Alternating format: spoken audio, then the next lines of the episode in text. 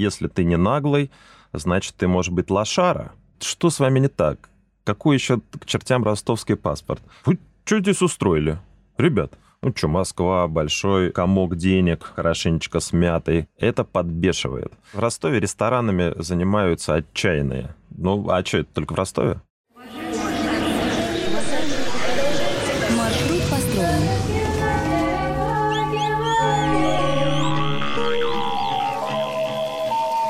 Петропавловские на Камчатке, полночь. Всем привет! Это подкаст «Свои». С вами его ведущие Алексей Трубин и Андрей Дорожный. Наш подкаст про регионы и людей. Мы хотим разобраться, как и чем живут люди в разных уголках России, что нас с ними объединяет, а в чем мы совсем разные. Разбираться будем с теми, кого с уверенностью можно назвать своими в их регионах. Сегодня мы поговорим, пожалуй, об одном из самых упоминаемых городов этого лета. Этот город называют папой, вратами Северного Кавказа, южной гастрономической столицей России. Раки, казаки, Южный Говор – все это о Ростове-на-Дону, о котором поговорим сегодня. Но перед тем, как начнем разговор, хочу напомнить, что мы всегда рады вашим лайкам, комментариям и подпискам на стриминговых сервисах, где вы нас слушаете, и очень ждем всех в наших социальных сетях. Ну и как обычно, по традиции, мы спросили у наших подписчиков, какие у них ассоциации есть с Ростовом-на-Дону, и вот что нам ответили. И в этот раз, на самом деле, было очень мало ассоциаций, у нас, видимо, все-таки более северные подписчики, но тем не менее. Очень странные ассоциации. Первая с моим тренером, второе Шойгу Герасимов, третье татары, не знаю почему татары, золотой колос, встретимся на яйцах, это какие-то очень локальные люди, видимо, нам пишут, левый берег Дона, рынок, рыба, раки, лимонад на вокзале, когда уезжаешь из душного города, и с границей Украины. Вот. А с чем у тебя, Леша, ассоциируется Ростов? И бывал ли ты там? У меня какие-то три ассоциации. Нет, я в Ростове не был. И, честно говоря, до момента нашей записи сегодняшний этот город у меня стоит, наверное, на последнем месте в списке мест, которые я бы хотел посетить в России, потому что я просто совершенно не знаю, зачем туда ехать. Вот про Краснодар я хотя бы знаю, что там есть вот этот прекрасный парк Галицкого. До этого тоже не понимал, зачем ехать в Краснодар. Но про Ростов, вот, видимо, сегодня все вместе мы узнаем гораздо больше. А пока у меня ассоциации, наверное, такие. У меня ассоциация про Говнярку. Это целый район, который там сгорел сколько-то лет назад. И я помню, это была какая-то очень большая медийная история. Меня тогда очень удивило вот это народное название этого района. И вообще не часто в городе сгорает целый район, честно говоря. Потом, ну, раки, это совершенно точно, тут я согласен с нашими подписчиками. Ну и, конечно, последние события, вот этот танк, застрявший в воротах цирка или не застрявший, как потом выяснилось. Ну и вообще вот это потрясающее отношение ростовчан к происходящему вокруг них. Вот эти видео с того дня, они нам, мне кажется, очень много всего о Ростове рассказали, даже не говоря вслух. Андрей, а ты был в Ростове? Да, Леш, я был в Ростове, потому что был в нем два раза. Вот, я скажу так, что первый раз он мне прям совсем не понравился, а второй раз я начал его понимать. Ну, по крайней мере, приблизился к тому, чтобы стать чуть ближе, потому что я сам человек северный, мне южный вот этот как бы темперамент очень не близок, и меня очень пугали эти люди первый раз, потому что я не понимал, они прям начинают на тебя нападать. Ну, то есть, они начинают как-то хамить, хотя я вижу, что они не желают мне зла, но они просто хамят по дефолту. То есть, они на тебя как-то набрасываются с какими-то словами, там, да вы идите вы на левый берег Дона, да прогуляйтесь. И вот этот вот, у меня сейчас через вологодский говор я это говорю, но я не могу передать этот южный. И очень странные люди.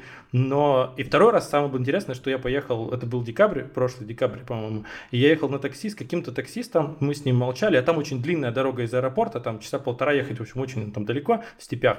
Вот. И мы молчали где-то полчаса, и потом он такой, сейчас бы Сталина вернуть. И я в этот момент такой, что? И, в общем, он начал... И потом у него, видел, прорвало какой-то поток, вот такой огромный мужик, в 3 раза больше, чем я. И он такой, вот у нас тут по станицам-то у каждого обрез-то есть, у каждого ружо-то есть, если что-то, мы пойдем. А я тогда не понимал вообще этой истории, но вот в свете последних событий все у меня, все сошлось.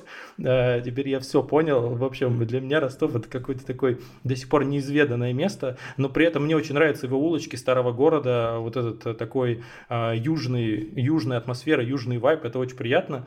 Вот, поэтому я думаю, что, возможно, я еще раз туда вернусь и еще раз получше его пойму. Особенно после нашего сегодняшнего эпизода. Вообще, я его записи, мне кажется, ждал больше, чем всех остальных, потому что мы сегодня поговорим о Ростове-на-Дону с сомелье и ресторатором, совладельцем Leo Wine & Kitchen, Vinoteca LEO, бара «Начало», Сергеем Подпориным. Да, еще, кстати, Сергей, это еще и лучший сомелье России 2022 года, поэтому какое-то самое вкусное, мне кажется, описание человека в нашем подкасте, поэтому мы рады приветствовать Сергея. Сергей, привет, расскажи немножко про себя и как ты связан с Ростовом. Привет, ребят, я связан с Ростовом, сейчас нахожусь именно здесь, телеграфирую вам словесные посылы отсюда. Немножко о себе. Я больше 15 лет работаю в ресторанной индустрии. Я начал с профессии сомелье. Как-то так меня все это закрутило. Очень увлекло, очень увлекла такая многополярность этой профессии, возможность ездить в разные страны по виноградникам и познавать их через вкус, через такую гастрономическую ментальность. И потом, не знаю, жизнь заставила открыть свои заведения. Я со товарищами уже там, лет 8 занимаюсь своими проектами и параллельно консультирую хороших других ребят относительно вина, рестораторства по мере возможности. Да, интересная такая профессия, мне кажется, очень южная профессия сомелье, потому что у нас скорее какие-то пивные сомелье есть. Ну, в общем, я в этом особо ничего не понимаю, поэтому я предлагаю поговорить больше про Ростов. Вот, и расскажи, пожалуйста, про то, как вообще ты видишь Ростов. Вот ты долго в нем живешь? Ты в нем родился или как? Я технически родился в Воронеже, в соседней области с Ростовской. У меня отец из Ростова, это были 90-е годы. Родители жили на 2 города, и потом, собственно, нас с сестрой перевезли, ну и с мамой перевезли в Ростов. То есть, в принципе, я с самого детства в Ростове, и моя такая ментальность сформировавшаяся, она именно южная, ростовская. Сергей, скажи, а вот чтобы мы понимали, как в Ростове устроен климат? Потому что климат обычно очень часто влияет на жизнь и уклад людей. Вот влияет ли на ростовчан и как вообще устроен год в Ростове? Вообще, я считаю, что юг влияет независимо от там, национальности или страны на людей. Любой юг влияет своим солнцем, своим таким вот другим ритмом, более медленным, более расслабленным в каком-то смысле. И действительно, вы правильно подметили, что местные жители так вот быстро рвут дистанцию, очень открыто, иногда слишком открыто пытаются выстроить с тобой диалог.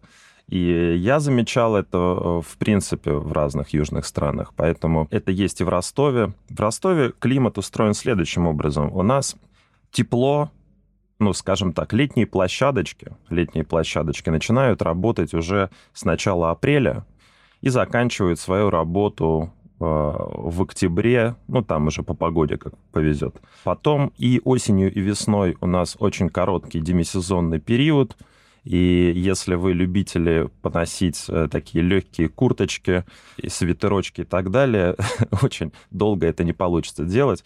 Потом сразу все переходит в такую не очень прикольную зиму. В каком смысле? В плане того, что зелени уже нет, а вокруг просто слякоть, температура в районе нуля вращается. И все время как-то скользко, не знаю, сыро. И эта зима у нас... Снежок может выпасть, естественно. И зима проходит, по сути, может быть, там, в середине декабря, по середину февраля. Вот такая у нас погодочка. Вот такой климат. А вот и Сергей, кстати, как-то забыл упомянуть про жару летом, потому что я знаю, что многие люди бегут из Ростова, потому что там дико жарко. Ну, я имею в виду, бегут, в смысле, уезжают куда-нибудь посевернее, чтобы охладиться. Ну, да. Я, наверное, просто для меня это уже слишком очевидно, поэтому забываю упомянуть. Сейчас у нас марокканское пекло. Градусов 35-36 со дня на день бывает в тени, я имею в виду. И чем отличается, например, от средней полосы, где тоже может быть очень жарко, но там ночи прохладные. У нас ночью 22, градуса, 23 градуса, может быть, ночью. Поэтому ты в любом случае с кондерчиком спишь, как-то вот пытаешься охладиться, чтобы сон был глубокий и хороший. Вот, так что, ну, к этому как-то привыкаешь, и в целом местные жители, конечно, не то чтобы прям спасаются от жары и бегут. Нет, скорее всего, если ты не прям старичок, тебе не нужно спасаться от жары. В Ростове дофигища разных бассейнов открытых, и ты можешь чилить сколько угодно здесь буквально-таки в 15 минутах или там, в 20 минутах от работы, что местные периодически и делают. То есть ты поехал на работу, поработал, если у тебя не слишком суровый график, и ты можешь себе позволить отвлечься, когда ты закипишь, то выезжаешь, и уже минут через 15-20 ты, например, на левом берегу уже заныриваешь в прохладненькую водичку бассейна и накапливаешь в себе витамин D посредством солнечных лучей. И перезагрузился пару часов, и дальше можно работать, если ты работаешь в ресторанной индустрии, мы же вечерние люди больше, или же просто идти в барчик и уже устраивать свой досуг или личную жизнь. Такой ритм. Звучит как что-то идеальное. Да, Сергей, скажи, а вот как бы ты описал Ростов тем, кто никогда в нем не был, ну вот, например, мне? Я бы использовал, конечно, определенные клише, а как без них, да? И сравнение с какими-нибудь городами. Ростов — такой перекресток. Если вы посмотрите на карту, то вы увидите, что он действительно, во-первых, лежит на трассе Дон М4, которая соединяет юг с севером, и он находится на Дону. То есть Ростов — это большой порт, и из Волгодонского бассейна корабли перемещаются в Азовское море, потом в Черное море, и из Черного в Средиземное, например, и так далее. Поэтому Ростов исторически всегда впитывал разные культуры, разных народностей, разных диаспор, и Ростов такой очень мультикультурный город. То есть он, с одной стороны, такой торговый, купеческий, с другой стороны, он впитывает в себя то, что, не знаю, хочет впитать, то, что может впитать. Он такой, как известняк, как губочка, которая впитывает именно то, что нужно, и потом эти там капельки в нужное время может раздать своим жителям. Соответственно, если сравнивать с городами, то представьте перекресток, такой ментальный перекресток Ростова, что, значит, от Москвы Ростов взял такое понты и купечество, от, значит, Питера взял такое стремление к андеграунду, стремление к какому-то искусству, к такой вот самобытности и самости, и от, там, не знаю, Сочи, пусть будет, ну, в принципе, от нашего юга, побережья, взял такое южное, с одной стороны, гостеприимство, с другой стороны, такое раздолбайство. Вот эти все ай-на-не-на-не, вот это все тоже здесь есть. Машины, которые проносятся, ну как проносятся, наоборот, медленно проезжают с открытыми окнами, и оттуда, значит, наяривает какая-то музычка, и там сидят, значит, ребята, могут быть и русские, могут быть и кавказцы, кто угодно, и они, значит, приманивают, как им, наверное, кажется, с глубокими басами девчоночек, которые прогуливаются в коротких юбках по жаркому Ростову. Вот картина примерно такая. Описал? Самый приятный ментальный перекресток в моей жизни, мне кажется. Я еще никогда так не визуализировал настолько четко, что, ну, вот мои знания о Ростове, они как раз вот про это, поэтому мне кажется, что это самое точное определение, которое только может быть. Об уменьшающемся Ростове вспоминает Маша Погребняк, шеф-редактор студии подкастов «Термин Вокс». Маша уехала из Ростова в 2018 году. Ростов очень живой, эклектичный, ленивый, пестрый, пыльный. Он очень про гедонизм, про лень, про удовольствие, про какую-то расхлябанность, расхристанность в каком-то смысле, про хабалистых бабушек на рынке, про арбузы, про солнце, про огромное количество солнца, про пыль, про огромное количество городских проблем, которые не решаются годами, начиная ливневкой и заканчивая, наверное, тоже ливневкой. Что касается ощущений, как он меняется и как он изменился со времени моего отъезда, он, к сожалению,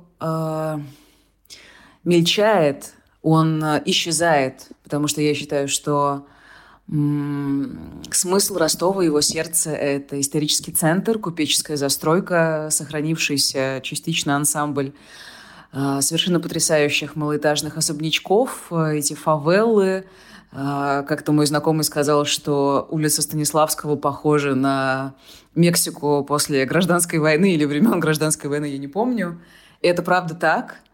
К сожалению, девелоперы и власти плюют на историю, на архитектуру, на облик, на исторический. Поэтому каждый раз, когда я приезжаю в Ростов, я гуляю по своему центру, ну, по центру, где я выросла, и смотрю: вот здесь снесли здание, здесь снесли здание, здесь теперь груда мусора вместо очаровательного особнячка там конца 19-го, начала 20 века и так далее.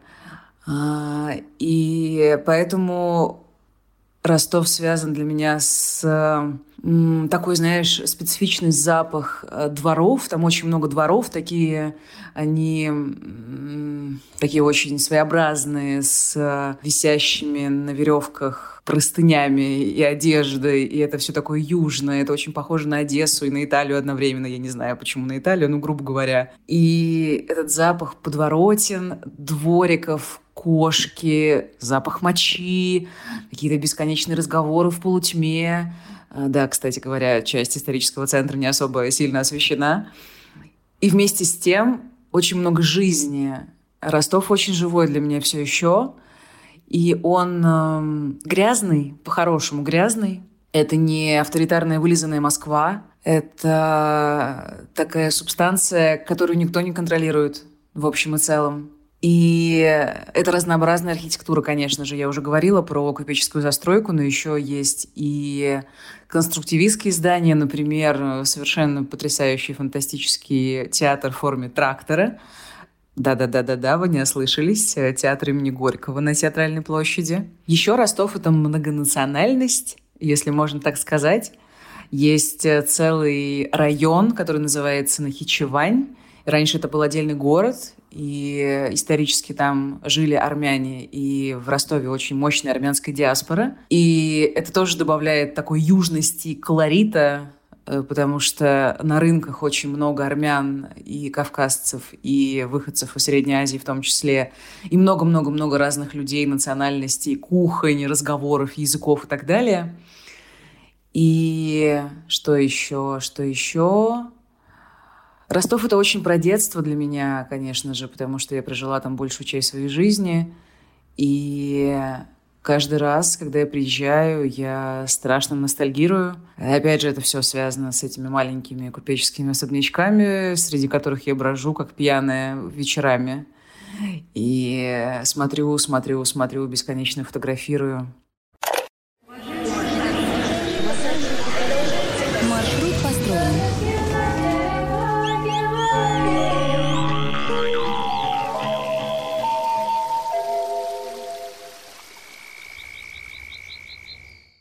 Сергей, смотри, а у нас есть такая рубрика, так как мы мало чего знаем про Ростов, вот, мы спрашиваем у Яндекса, что чаще всего спрашивают в Яндексе про Ростов-на-Дону.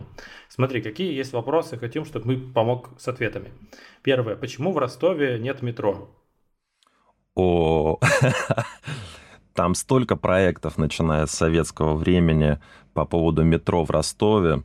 Значит, сначала закидывали информацию, то, что ну а как метро, а подземные воды, все дела. Ну, мы все понимаем, что во всех городах мира эту тему легко обходят, и было бы желание. Вообще, Ростову, не знаю, кто будет слушать этот подкаст, насколько можно так говорить, но, по сути, не сильно всегда везло с администрацией.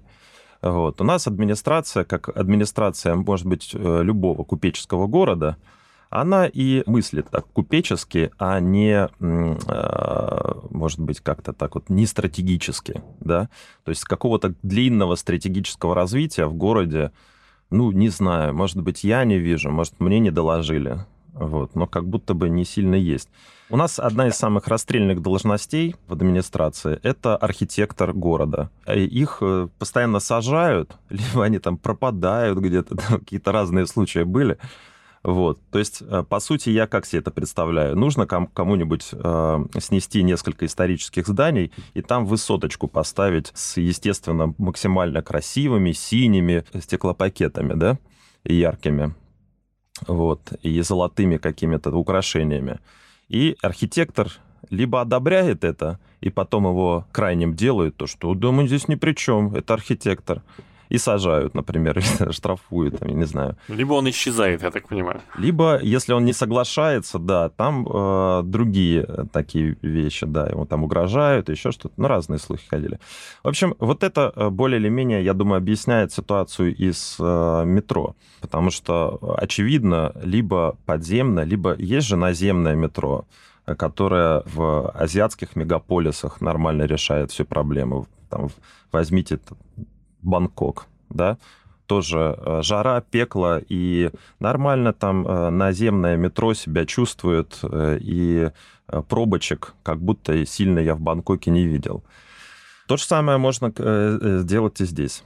Я еще здесь, пока мы про архитектуру чуть коснулись, как-то к нам влево заезжал, значит, замечательный обозреватель Илья Варламов. Илья Варламов признан властями РФ иностранным агентом. И мы попили винца, поболтали, значит, и он для меня, для ростовчанина, открыл, на самом деле, новость. Для меня это было то, что Ростов по исторической застройке третий город в России, ну, по количеству исторической застройки. То есть на первом месте Москва, на втором месте Питер. Я, кстати, думал наоборот, но он... Ему я почему-то верю, что так. Третий Ростов. Просто в Ростове эта застройка, она есть в отличном состоянии. Фасады, внутряночка. А большинство в удручающем. Такие полуфавелы. И когда опускаются какие-нибудь федеральные деньги, например, ну, в Ростове чемпионат мира тоже проходил по футболу, один из городов принимающих. Раз что-то подрасчистили, естественно, плиточку положили, там все дела, фасадики закрыли тканями. Знаете, когда ткани, на ткани рисуют фасад, как будто это целое здание, прикол. Вот. Ну, некоторые фасады отлично отремонтировали, круто. И вот до следующих вертолетных федеральных денег, до следующего какого-то распильчика все это стоит. Апофеоз цинизма был... Значит, после февральских событий прошлого года, когда в марте все время определенные там люди целились на большое-большое здание, которое было в аварийном состоянии, очень красивое, в историческом центре Ростова. И вместо того, чтобы его ремонтировать, ну, его, естественно, хотели снести, какую-то высоточку поставить, все дела, как обычно. Так вот, тема в том, что пока суть до дела, и все были в панике по поводу там военных действий и всего происходящего, приехал аккуратненько, значит, типа самосвала, экскаватора, что там здание рушит, часиков в 7 утра, и начал просто к чертям сносить все стены, все дела, пока... Значит, люди опомнились, проснулись, там прошло час-полтора, приехала полиция, его остановили. Он сказал, ой, блин, ошибся адресом. Ну, его оштрафовали, по-моему, на полтинник. Но здания нет. Класс.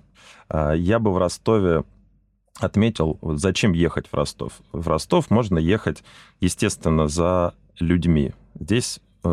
очень любопытное такое наслоение культур и интересные люди сами по себе. И поэтому, чтобы правильно Ростов понять, мне кажется, и как проникнуться, то лучше через проводников.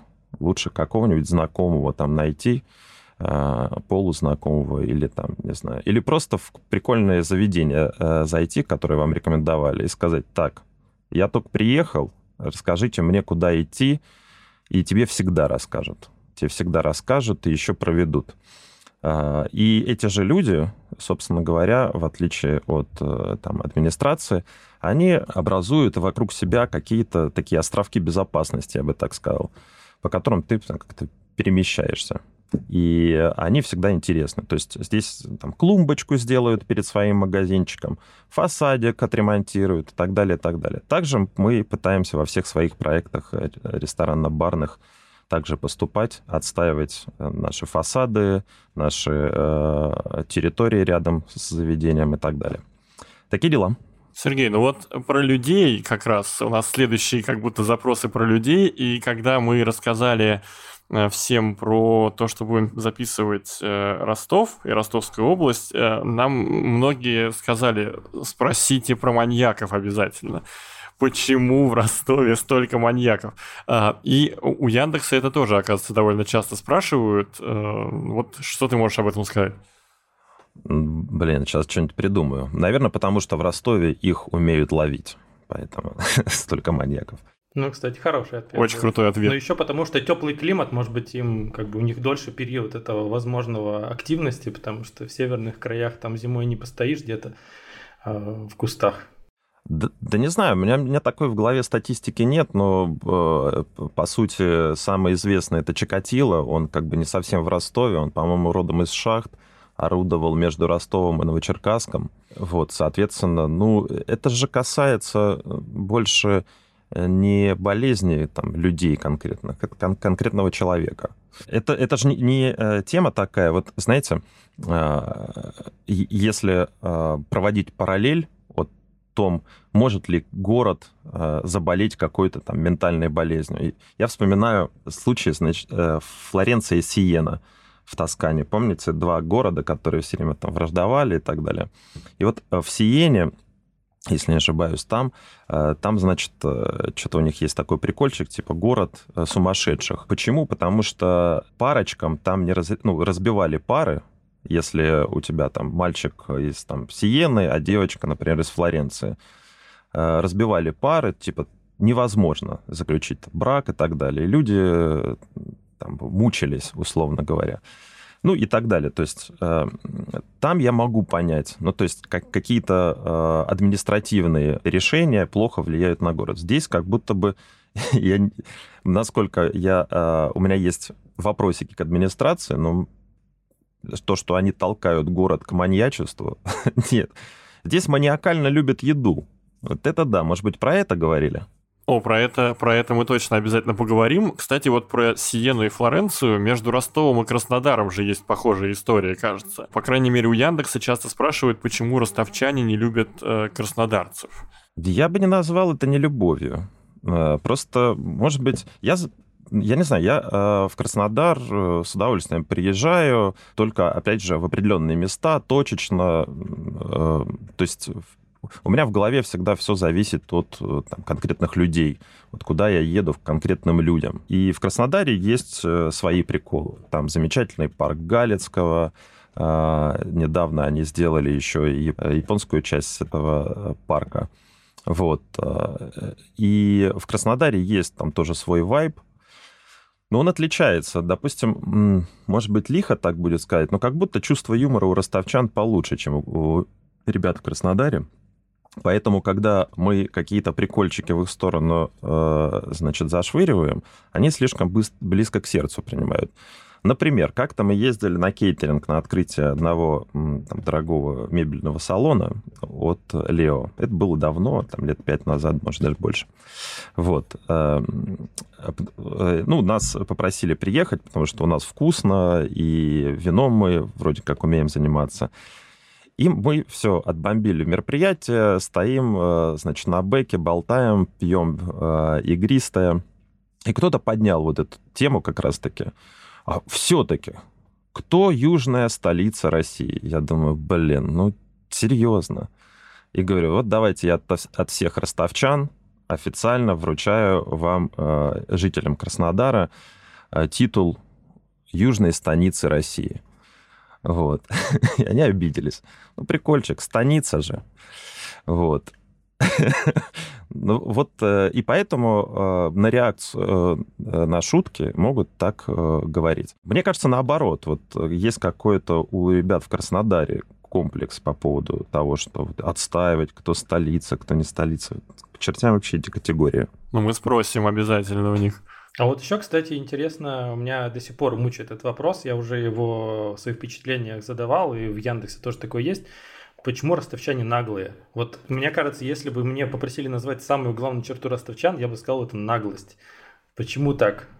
Так, ну, действительно, есть такое. Я не могу, вот, не могу сказать, что сейчас прям это самое модное, что есть, вот наглость. Как будто бы уже в тренде быть, наоборот, таким более уравновешенным, более сбалансированным и так далее. Вот в моем, значит, школьном возрасте наглость почиталась таким образом, что если ты не наглый, значит, ты можешь быть лошара.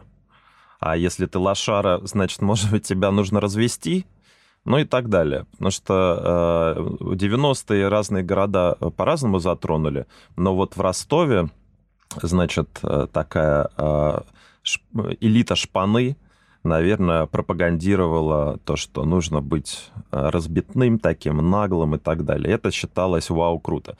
По-моему, сейчас это не круто выглядит. По-моему, сейчас по-другому какую-то свою силу показывают, свою значимость. И если я помню, что в 90-х и даже в нулевых, в начале нулевых можно было где-нибудь там нарваться, встретить драку на улице, то сейчас это крайне редко бывает. Я думаю, что где-то на окраинах, в жилых кварталах, естественно, там, где люди маринуются в собственном соку, там такие конфликты могут возникать. Но в центре Ростова прекрасный сейчас пешеходный, безопасный город, но то количество клише, которое есть в Ростове, ну, досталось нам, окей. Вот это вот Ростов, папа, Одесса, мама и так далее, и так далее. Сейчас здесь эти бывшие воры, я не знаю, воры в законе, я не сильно разбираюсь, кто там чем отличается. Их можно встретить на, значит, центральной улице, такой пешей артерии на Пушкинской. Они стоят, кальянчик покуривают возле какой-нибудь кафешки, что-то пивко попивают и так далее. Вот этой вот какой-то агрессии я, наоборот, не сильно замечаю. Я это стал снова замечать вот в прошлом году, ну, потому что мы все-таки недалеко от боевых действий находимся, и немножечко вот этот вот негативный вай-файчик до нас долетает. И, в принципе, ну, там люди более напряженные стали. Но начиная с этой весны и этим летом, как-то я уже стал видеть Ростов, вот, к которому я привык, такой дружелюбный, открытый. Да, иногда немножечко где-то наглый, но, не знаю, может быть, я, как ростовчанин, привык к этому и как-то не замечаю, или для меня это даже мило как-то. Сергей, а переходя уже к таким более содержательным вопросам, помимо того, что спрашивают у Яндекса, чем вообще в Ростове, в области люди занимаются? Где они работают? То есть как вот этот рынок труда вообще устроен, вот по твоим ощущениям? Слушай, это вот для меня непростой вопрос. Наверное, потому что я такой профдеформированный и больше в своей индустрии гостеприимства заморочен, все время работаю. Но такое ощущение, что очень многие занимаются там торговлей и вообще услугами. В сфере услуг, в сфере торговли очень много каких-то движений. Город строится, постоянно какие-то стройки. Город постепенно пытается поглотить города-сателлиты, такие как Батайск, Азов, Новочеркасск. Ну, как бы тянется к ним. Я думаю, что через там несколько десятков лет это будет такая большая агломерация. То есть стройки тоже есть. Потом в Ростове, очевидно, находится большой комбайный завод. Называется он «Россельмаш». Он был известен на всю страну. И, собственно, он сильный, большой, классный. Потом вертолетный завод здесь есть. Я, кстати... вот что вспомнил. Я смотрел не так давно рейтинг там самых богатых людей Ростова, чем они владеют. И обнаружил, для своего удивления, то, что там несколько чуваков, они именно какой-то аптекарский бизнес или же фармацевтику изготавливают. Как это вообще очень далекая от меня тема, но что-то такое есть. В общем, такое ощущение, что в Ростове чуть по чуть всем занимаются. Ну и плюс порт, конечно. У тебя порт, вот здесь зерном торгуют, ой-ой-ой, мама дорогая.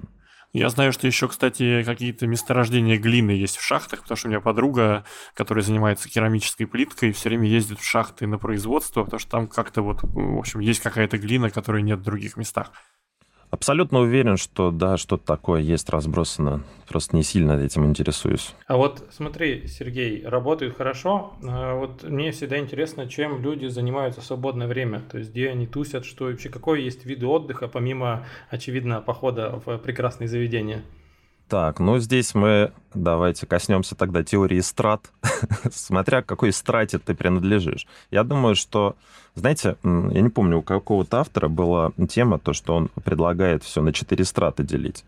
То есть, условно говоря, первая страта — это люди, которые на человека тратят там около 2-3 долларов в день. Вот, это, ну, самые бедные люди. Вторая страта — это что-то там 4-6 долларов. И вот первая страта — это там, не знаю, в картонных коробках, условно говоря, живут, ну, условно очень. Вторая страта — это уже, там, не знаю, велосипед появляется, уже какое-то там очень простое жилье панельное, ну, есть. Вот, это уже походы в супермаркет и так далее, и так далее. Вот третья страта — это, по-моему, что-то там типа... Ну, он, видимо, в квадрат все возводит. 16-30 долларов в день. И четвертая страта — богатые люди, все остальные. Сколько-то там. Короче, если мы касаемся первых двух страт в Ростове, то, наверное, люди ходят на речку, если жарко. Не обязательно там купаются, а там ловят рыбу, смотрят, взяли по, не знаю... по хот-догу и пивку, и сидят, болтают. Ходят по паркам, выезжают на дачу. Все здесь как бы есть для этого. Третья страта, которую в том числе... Ну, которой, наверное, в Ростове, как в миллионнике, довольно-таки много. Люди ходят по кинотеатрам, люди очень любят гулять по Ростову. Если вы переведете просто... в какой-нибудь там понедельник, или сегодня что? Сегодня среда. Даже в такую жару будут заполнены улицы пешеходами, люди гуляют, люди общаются. Ростов очень общительный город. И для общения в том числе посещают всевозможные кафе, бары, рестораны. И в ростовскую ментальность как-то входит вот это вот посещение заведений. Там люди социализируются. Посидеть, там, кофейку попить, что-то обсудить. Очень любят именно не как мы с вами сейчас, значит, через интернет общаемся, а вот лично, чтобы пощупать, посмотреть в глазки, там, почувствовать запах волос другого человека. Вот как-то полностью всеми рецепторами воспринимают этот мир. Богатые люди развлекаются как хотят. В принципе, есть и дорогие рестораны, есть разные увеселительные заведения. Можно поехать, например, на кайте покататься запросто. Здесь вообще, чем Ростов интересен с точки зрения локации, у тебя зимой недалеко, там, ты сел на машину, там, часов через 6, может, 7, ты уже в горах. Уже где-нибудь спускаешься на борде. То же самое, сел на машину, 6-7 часов ты на Черном море, или через вообще там 2-3 часа ты на Азовском море. У нас есть несколько кос прикольных. Вот, на косах, на косе хорошо дует. И те люди, которые увлекаются кайтсерфингом, виндсерфингом, они...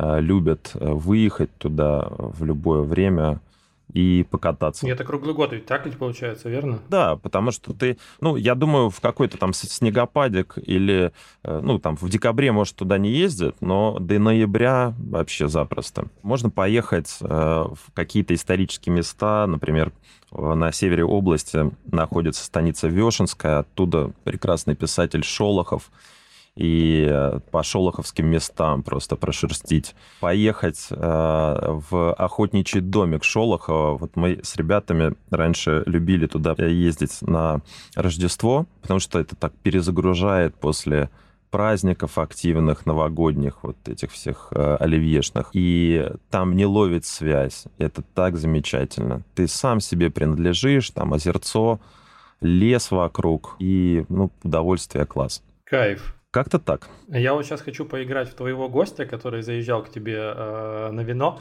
вот, и хочу спросить тебя, какие 5 вещей, которые тебя бесят в Ростове? Может быть, не 5 их будет, может быть, будет меньше. Так. Больше. Да. Значит, первое.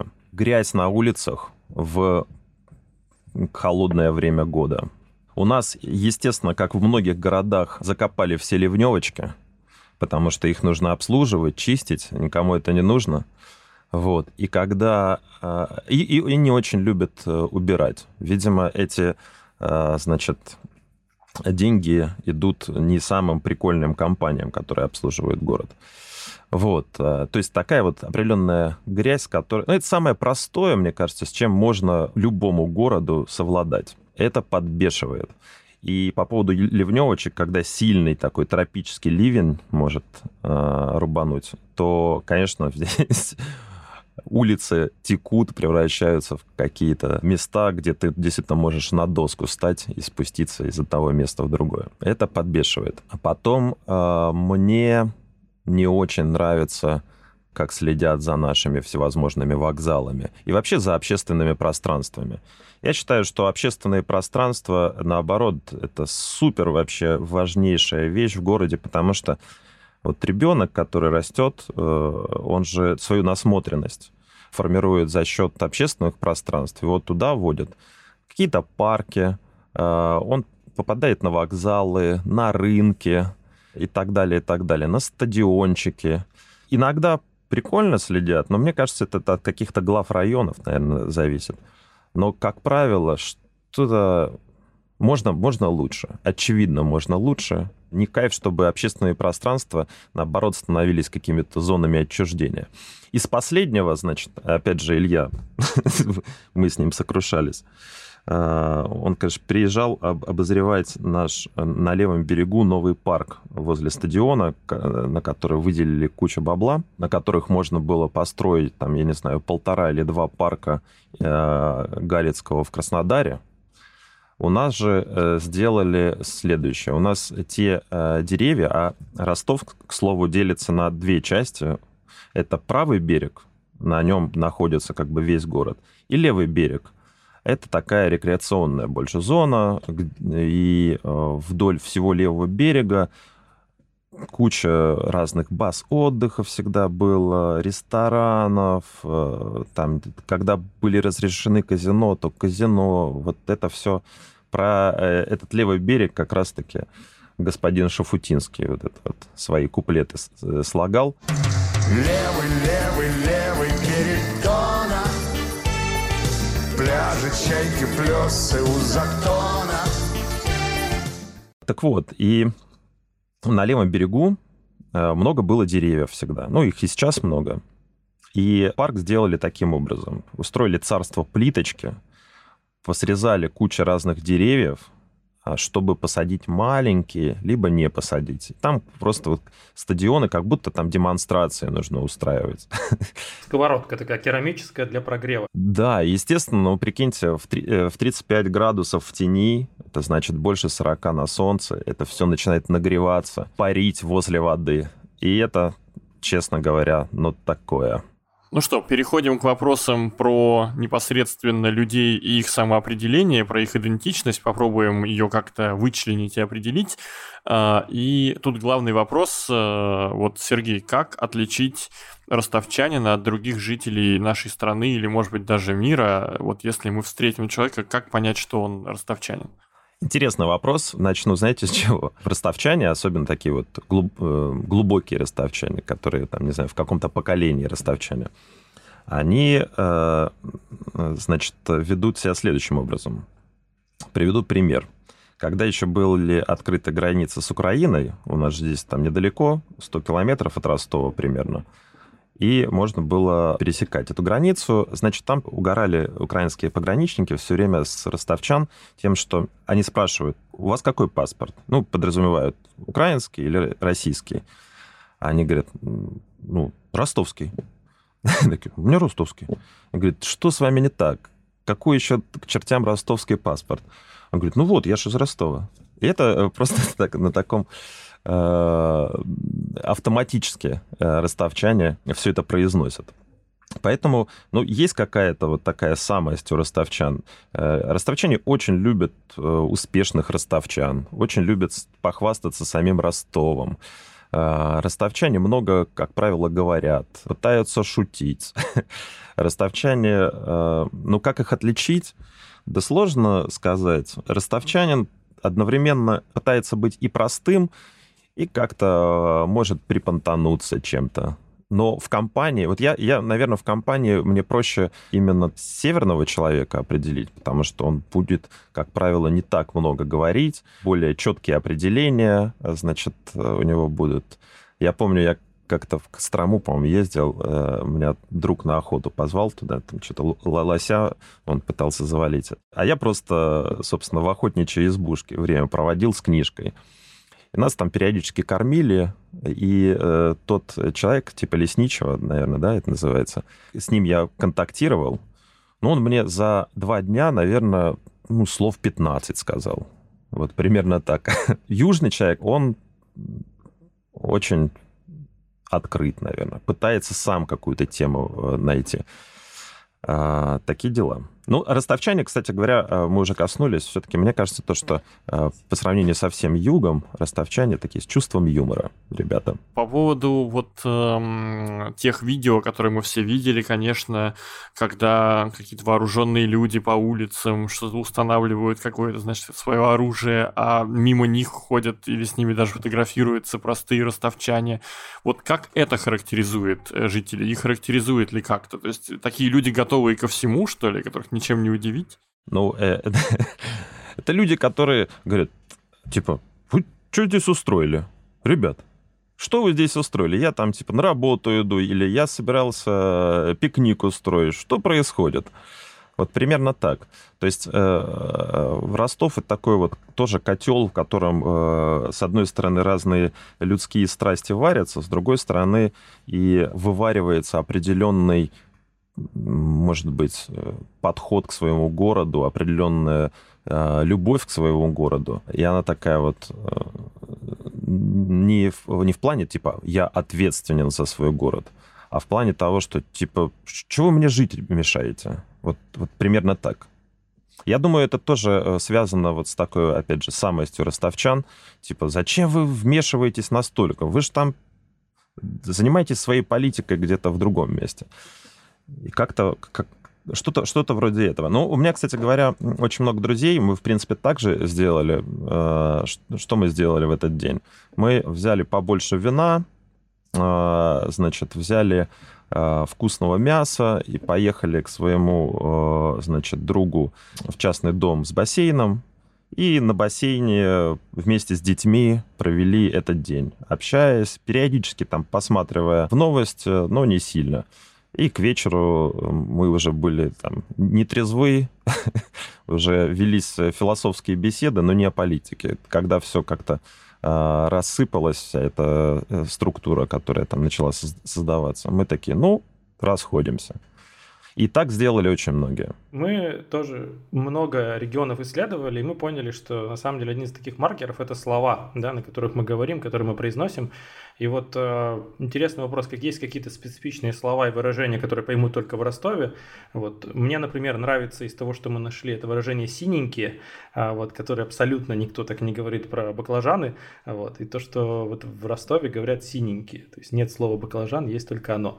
Вот. И какие есть еще такие словечки? Так, ну да, баклажан синенький. Потом, если от продуктов далеко не отходить, мне эта тема, естественно, ближе, есть такая ягода, такой фрукт. Нет, фрукт или ягода. Короче, на деревьях растет шелковица. В Ростове ее называют тютина. Значит, дальше есть такой синий, такой немножко фиолетовый вид базилика. Знаете, наверное. В Ростове его называют «василек». Вау, ничего себе. Ну, да, у нас не кульки, а пакеты. Бурак. Бурак, да, вместо свеклы. Ну, что-то такое есть периодически. Ну вот еще, кстати, очень популярное слово «анаком». Это, я так понимаю, бренд лапши быстрого приготовления, если вот про еду еще говорить. Но как-то, мне кажется, это слово заменяет всю лапшу, да? Я так понимаю. Да. Ну, а что, это только в Ростове? Да, нет, ну не только в Ростове, там еще в Волгоградской области, но явно вот вокруг, да-да-да, в южных регионах. Потому что есть у всех разные названия, есть в Омске, как же он называется, как-то чип, как-то он еще так называется, в общем, по-другому. В общем, по лапше можно вообще определить, с какого ты региона. То есть я бы дошиком назвал, конечно же, да. Ну, здесь тоже дошики. Доширак. Дошики здесь тоже. Да. И анакомы, и дошики, все в ходу. Но это, мне кажется, примерно такая тема, как с подгузниками, которые памперсами называют, потому что это самая такая известная марка. Хорошо. А вот, наверное, для крупных городов, ну, тем более таких, как Ростов, вот интересно посмотреть на то, как люди относятся к Москве. Потому что, ну, и к Москве, к Петербургу, потому что обычно либо ненавидят, либо хотят уехать, два варианта. Вот. А какое отношение у ростовчан к Москве, к Петербургу? В Ростове, мне кажется, хорошо относятся к Питеру, вот с таким каким-то дополнительным творческим трепетом. То есть, типа, ну да, там питерцы прикольные, там что-то делают. Там, то, что касается музыки, изобразительного искусства, может быть, иногда даже ресторанных каких-то трендов, не знаю. Вот. Барчиков, по крайней мере. Ну, то есть к Питеру относительно искусства хорошо относятся. Но ростовчан больше, наверное, в Москве, чем в Питере, потому что в Питере климат для ростовчан на долгий срок не подходит. Вот сколько людей туда уезжали, мало кто оставался прямо сильно надолго. Из моих знакомых, я имею в виду. В Москве ростовчане себя находят хорошо и, в принципе, к Москве относятся так, ну, как... Ну что, Москва, большой комок денег, хорошенечко смятый, можно его немножко подразмять. И ростовчане, в принципе, ребята предприимчивые, и в Москве неплохо себя ощущают. Возьми хотя бы империю Басты, как он влился с Газголдером, собственно говоря, и со всеми тусовочками в московский музыкальный движ. Ну и теперь уже и в ресторанный бизнес, да? Да, уже и так. Ну, кстати говоря, тоже, вот, да, даже если на такую поп-культуру, как Баста, посмотреть, он все равно про ростовчик все время, типа, ростовчик мой город, живет уже давно в Москве и бизнес там строит. Ну, типа, ростовчик — это душа. Вот, и, в принципе, вот, наверное, какое-то такое отношение. То есть в Москву можно поехать, заработать денег, все дела. Он же даже профинансировал спортивную команду ростовскую. Да, Скоростов. Я понимаю, да. Скоростов, он там во второй лиге играет, по-моему, что-то такое. Да, ну вот зачем это ему... Ну, короче, не сильно в этом разбираюсь, но почему нет? То есть к Москве и к Питеру, ну вот такое, наверное, отношение. К Москве купеческое, к Питеру творческое. О детстве в Ростове-на-Дону вспоминает Саша Повесмо. Всем привет! Расскажу немного о своих детских воспоминаниях из города Ростова-на-Дону. Первое, с чего начну, возможно, это будет субъективно, но встречал это мнение у других людей тоже, что раньше зеленые пространства, именно там лесополосы, я про природные говорю именно пространство. Вот, их было как будто больше, город расширился за счет спальных районов, многоэтажек, которые, ну, не сказать, что очень впечатляющие, если мягко. Вот. А второе, это то, что раньше были очень снежные зимы, вот до конца как раз-таки школьных времен, именно в детстве я застал, что очень много снега. Помню, ну, мне очень это нравилось. Вот. Детство, в принципе, состояло из лазания по гаражам, по деревьям, поеданию вишни, черешни, абрикосов, тютины. Всего этого более чем в достатке. Вот прям ходили мы в спальные районы, в другие, бывало, так и целые дни проводили. С сопутствующими приключениями всякими. Вот. Также в футбол играли. Ну и вообще в детские игры всякие, там в казаков-разбойников и так далее и тому подобное. Бывало, очень допоздна задерживались. Вот, также еще ходили за город, У нас прям за городом вот есть там Мертвый Донец, Кумжинская роща, такие речки. Ну, сразу город заканчивается и начинается природа с реками. Вот туда бывало и пешком ходили, бывало ездили подальше, там на Соленое озеро. Это летом. Вот. А в школьные годы спортом занимался и ничем особенно интересным, наверное, больше. Вот. А вот что еще хотелось бы отметить, говорят, что Ростов — это столица Кавказа. Полностью соглашусь. Вот, много представителей кавказских регионов у нас. И общался я тоже с такими ребятами достаточно часто. И в окружении, скажем так, родители, отца, наверное, в большей степени были представители этих национальностей, благодаря чему достаточно открытый я человек, наверное, к знакомству с разными культурами. Ну и помимо этого еще и жил я в районе, который находится прямо рядом с общежитием Южного федерального университета, в котором проживали круглый год студенты с Индии, там, с латинских стран, с африканских стран, с которыми, ну, там не только приходилось их видеть, но и взаимодействовали, там, например, в футбол играли или там просто гуляли на этих общежитиях, там приходилось общаться. Вот, как-то так. Маршрут построен.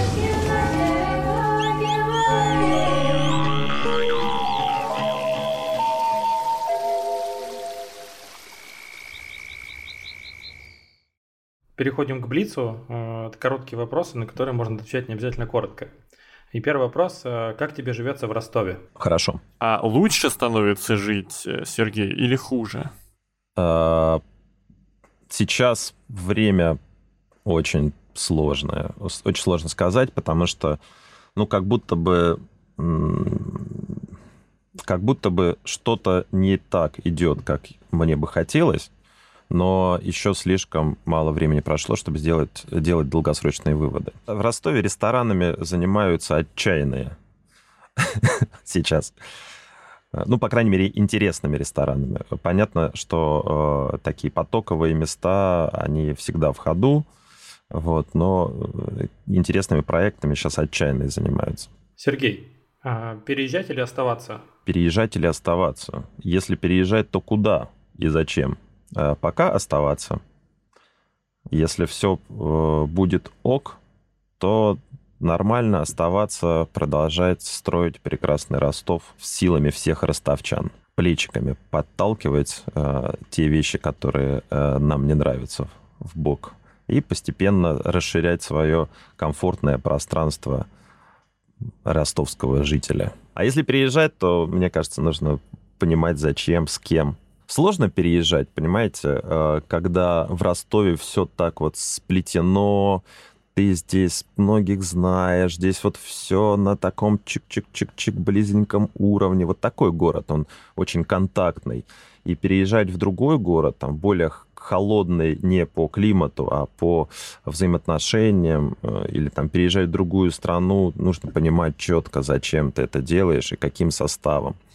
Я нормально, на самом деле, отношусь к переездам. Я был в очень многих странах, и я вообще такой космополит. У меня ментальность человека мира, условно говоря. Мне везде, в принципе, хорошо. Но нужно понимать, зачем. Одно дело, ты даже съездил, там, не знаю, на зимовочку в Азию и перезагрузился. Другое дело, ты планируешь свою жизнь. Развернуто на блиц ответил, сорян.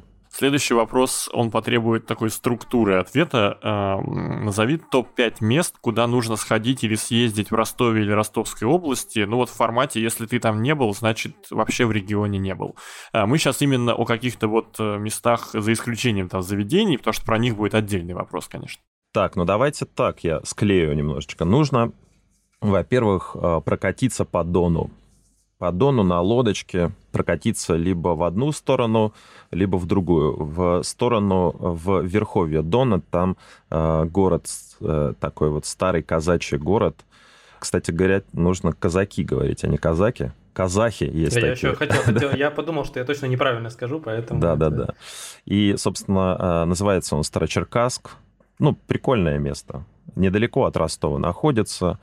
Храм там посмотреть, на колокольню подняться, посмотреть такой вот... может быть, воссозданный, но немножечко быт казаков. Он немножко такой ряженый там, но, тем не менее, соприкоснуться можно. И потом...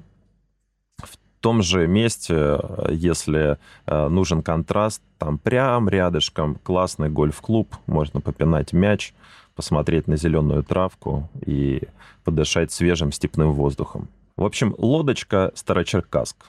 А в другую сторону, если вы на лодочке отправитесь, то там Дон будет расширяться, он будет уже стремиться войти в Азовское море. И там тоже клево. Там своя природа, там можно заехать в какой-нибудь хороший отельчик типа олдхауса и провести там время, почилить, попить винца, поболтать. В общем, Дон записываем. Потом, мне кажется, то, что интересно съездить в соседний город Таганрог. И это такой вот город... На родину Рому Зверя из группы «Звери». Вот точно, его тоже. Да, я его больше как-то по Чехову определяю, но, тем не менее, там что прикольно, что центр города, он выполнен таким образом, что там двухэтажные, трехэтажные здания, такие старенькие, имперские, за ними неплохо следят, и ты ходишь по какому-то, там, не знаю, забытому району из... советского детства, может быть, так вот. Я вот помню, что вот что-то такое, где светло, вот эти вот здания, они, конечно, не пряничные, но классные, там, 19 века или там на рубеже 19 и 20 сделанные. Вот. Там мило. Короче, в Таганроге мило по набережной прогуляться, в домик Чехова сходить и просто походить по улочкам. Очень расслабляющий такой город для медитации. Дальше... Что еще интересного в Ростове? Сходите на стадион в Ростове, если вы любитель футбола. В Ростове очень классные фанаты в плане того, что всегда была большая посещаемость, особенно до того, как ввели Fan ID. Вообще такие вещи в Ростове тоже не любят, потому что как будто в личное пространство ростовчанина вторгаются, а в Ростове типа, ты кто такой, мне здесь указываешь? Вот этого очень сильно не любят, поэтому бойкотируют очень многие Fan ID. До этого там стадиончик, который, по-моему, 45 тысяч вмещает, набивался там, 80% регулярно. Вот, соответственно, классная атмосфера. Я недавно был на матче, и было прям вау. И вокруг, кстати, стадиончика, если вы вообще любите заниматься спортом, там есть грибной канал. Я в детстве занимался греблей, для меня это очень близкое место. И там гребцы, собственно, гребут, вокруг бегуны бегут. Вокруг очень много разных площадочек, баскетбольных, теннисных и так далее. Вообще классное место.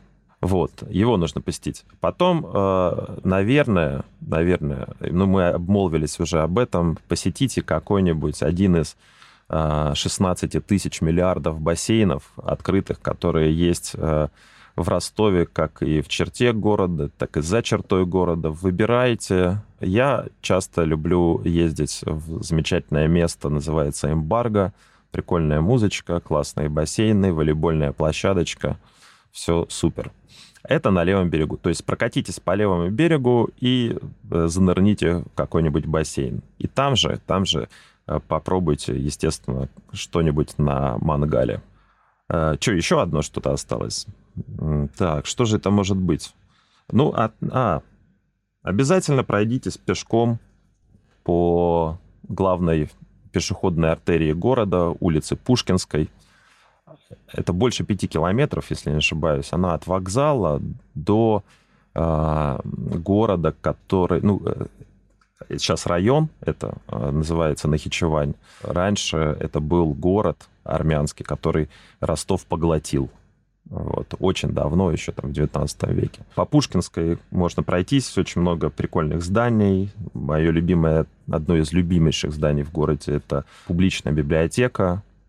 красивое здание, такое в стиле советского конструктивизма больше. И там, кстати говоря, если будете днем, можно зайти и сказать, да я на экскурсию, там внутри типа парка такого, внутри библиотеки, очень стильненько выглядит. Там, конечно, классно, не знаю, открыть книжечку, почитать или поработать в ноутбуке. Имейте в виду. Вроде все. Да, и вот следующий вопрос, самый тонкий. Аккуратно. Давай топ-5 заведений, в которые точно надо зайти и что там попробовать. Значит, во-первых, рынок. Для меня рынок в Ростове, их несколько в Ростове больших рынков. Есть как раз-таки на Нахичеване, есть центральный рынок, или его называют Старый базар. Ну, по геоточке центральный рынок вы его найдете.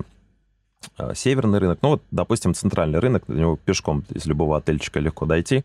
Чем он интересен? Тем, что он не такой стерильный, как, не знаю, как Усачевский в Москве. Вообще рядом их ставить абсолютно бессмысленно. Он, с одной стороны, будет чистенький, нормальный, с другой стороны, он все-таки будет еще такой с духом Южного базара, где ты можешь торговаться, где будут какие-нибудь бабули-зазывалы, где ты будешь покупать какую-нибудь ряженку, например, прийти с похмелья на второй этаж, значит, выпить холодные ряженки или типа варенец вот такой вот там. И тебе такую скидочку сделают, например, он стоит там 150 рублей. Для тебя 145. Вот. И так далее. Вот такая вся эта милота, где там копеечки какие-то отбивают, желают здоровья твоим детям при покупке пучка базилика. И вот, не знаю, мне нравится это все. Ты ходишь, нюхаешь разные томаты, выбираешь по запаху тебе тут же его отрезают и говорят, попробуй, давай, отлично. Вот, может быть, тебе как северному человеку будет не близко, но вот если ты решишься, то это будет прикол. А по поводу заведений, но смотрите, то, чем я занимаюсь, у меня есть ресторан «Лео», он чем может быть интересен? Тем людям, которые любят вино, как и я, и любят эксперименты в гастрономии. У нас меню меняется каждый месяц, и работаем мы уже 8-й год. Считали недавно, что больше 1000 блюд мы проработали за все это время. И мы этим всем увлечены. И это будут как раз-таки не банальные блюда, а что-то такое, скажем так, из местных продуктов, но пропущенное через мировые кулинарные практики. Вот. Но он маленький ресторанчик, там 30 посадок, поэтому многие не поместятся. Мне очень нравится... Пивные заведения, такие крафтовые. Есть такой чувак, Макс Поливанов, из группы Моторама. Он сделал, там, в 2014 году открыл один из первых крафтовых баров в России, называется «Голодранец». Вот. И после бара «Голодранец» у него несколько разных проектиков прикольных, типа «Шрум», такой двор большой пивной, или «Колючка». Это вегетарианское место с пивком, где периодически по выходным техно-рейвы устраивают. Вот что-то такое. Интересно. Если вы хотите позавтракать, или вообще, если вы любите кофе, то зайдите на Пушкинской в кофейню «Сеттерс», которую сделал Стас. И Стас, он большой фанат этого напитка. Он представлял Россию вот недавно на мировом конкурсе по альтернативному завариванию кофе. Он чемпион России. В общем, там все хипстерски, запросто, но очень стильно и очень вкусно, если вы любите кофе. Обслуживание будет долгим, единственное. Стас никак не может наладить скорость. Потом зайдите, если вам под 50, то зайдите в ресторан «Онегин». Если вы любите ходить в пиджаке или, наоборот, чуть-чуть припонтоваться, зайдите в ресторан «Онегин». Это такой ресторан, «Онегин Дача» он называется. Ресторан, где, как в пресс-релизе указана, такая русская классика. Русско-французская пусть будет классика. Там вкусные круассаны, там отличные завтраки, и с венцом там тоже более-менее нормально все. В общем, хорошая местина. Нужно в Ростове раков попробовать, но у меня нет четкого одного места, где вот обязательно именно в этом месте берите раков. Объясню почему. Когда я хочу четеньких, классных, вкусных раков местных, очень важно, что местных, потому что в Ростов везут раков из Волгограда, из Армении, откуда угодно. Соответственно, я вообще звоню по определенному номеру тете Вале. Кодовое название тетя Валя с Шайбы. Это райончик на Северном. Вот. И у нее всегда такой теруарный правильный рак, маноческий особенно, когда бывает. Это такой вот приток Дона. И у этого рака он такой более колючий, более плотный, и у него более концентрированный вкус. И я точно знаю, что когда заказываю у тети Вали, она, во-первых, правильно сварит его, во-вторых, это четенько будет тот самый маноческий рак. А когда это не тот самый рак, мне скажут: Серег, ну, не бери, рак не тот. Вот. Но вообще где-нибудь, ищите где-нибудь места, какие-нибудь раковарни, пробуйте в Ростове раков. Нужно, конечно, где-то на мангале что-то поесть, но здесь, собственно говоря, вы можете, знаете, в какое колоритное место попасть? На левом берегу есть атаманский, если вы хотите вот это вот там псевдоказачество получить, с локтя водочки дернуть, вот, то езжайте туда. Там, на самом деле, там классная уха. Ну, такая вот просто простая кухня. Это большое пространство, где, значит, мужички и женщины вот это вот чуть приплясывают, как-то проводят свой досуг. Вот, на берегу Дона. Тоже колоритненько. И там, кстати, рядом есть еще шашлычная под открытым небом. Называется, сейчас, «Казачий хутор». Да, по-моему, так называется. И там очереди стоят за шашлыком. Там вот огромные с пол моей головы куски шашлыка. И мангал этот, мне кажется, со спутника видно. Ну, тоже ради прикола. Он не тухнет уже 100 лет, знаешь, его не гасят уже 100 лет. Да. Тут тоже колоритно. Залетайте, можно посмотреть на такое. Вот. Класс. Ну и финальный вопрос. Что с собой привезти из Ростова-на-Дону? Так, привезти улыбку и хорошее послевкусие, я так считаю. Потому что для меня, повторюсь, ценность в городе – это люди. И люди, как они интегрированы в свое пространство. И, как я уже сказал, у каждого оно свое. Поэтому вот какой культурный ожог при общении с этими людьми вы получите – вот от них что-то и везите, потом рассказывайте. Вот я, не знаю, там с таким музыкантом прикольным выпивал, он там привел меня на свою студию, и мы там что-то там позаписывали, и вот он мне, не знаю, наушники подарил.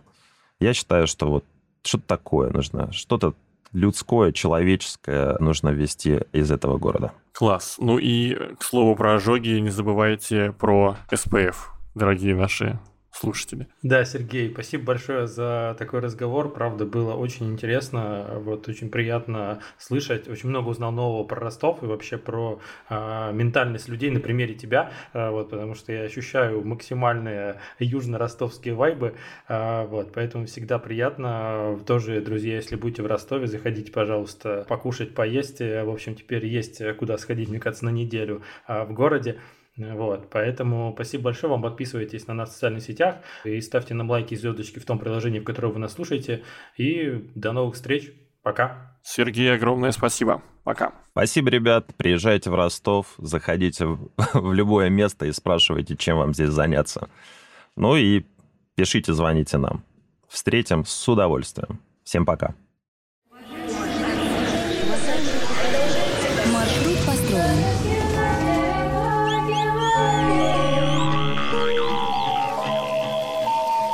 Петропавловские на Камчатке, полночь.